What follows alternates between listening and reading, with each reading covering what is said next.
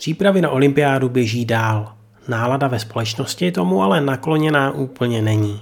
Zdravím u podcastu 71.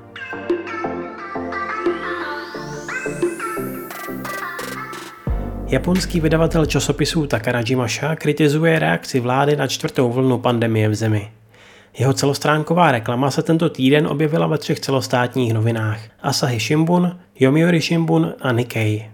Žádná vakcína, žádné léky, máme bojovat bambusovými oštěpy, kritizuje ve zprávě.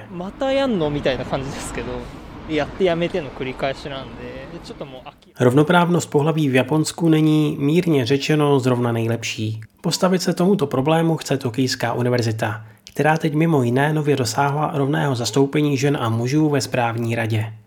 Podpora nové generace žen na vysokých pozicích je podle viceprezidentky Kaori Hayashi jedním z cílů školy.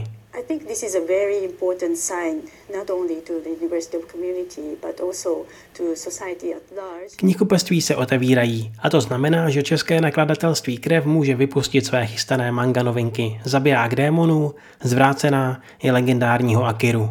Venku budou během pár týdnů, taky už se nemůžete dočkat?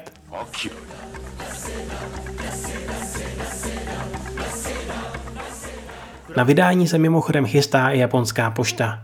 Připravenou mají speciální sérii stylových známek z Pokémony. První sety se budou prodávat od července přímo na jejich webu. A tím to dneska ukončíme. Více když tak na Patreonu. Matané! Maketa,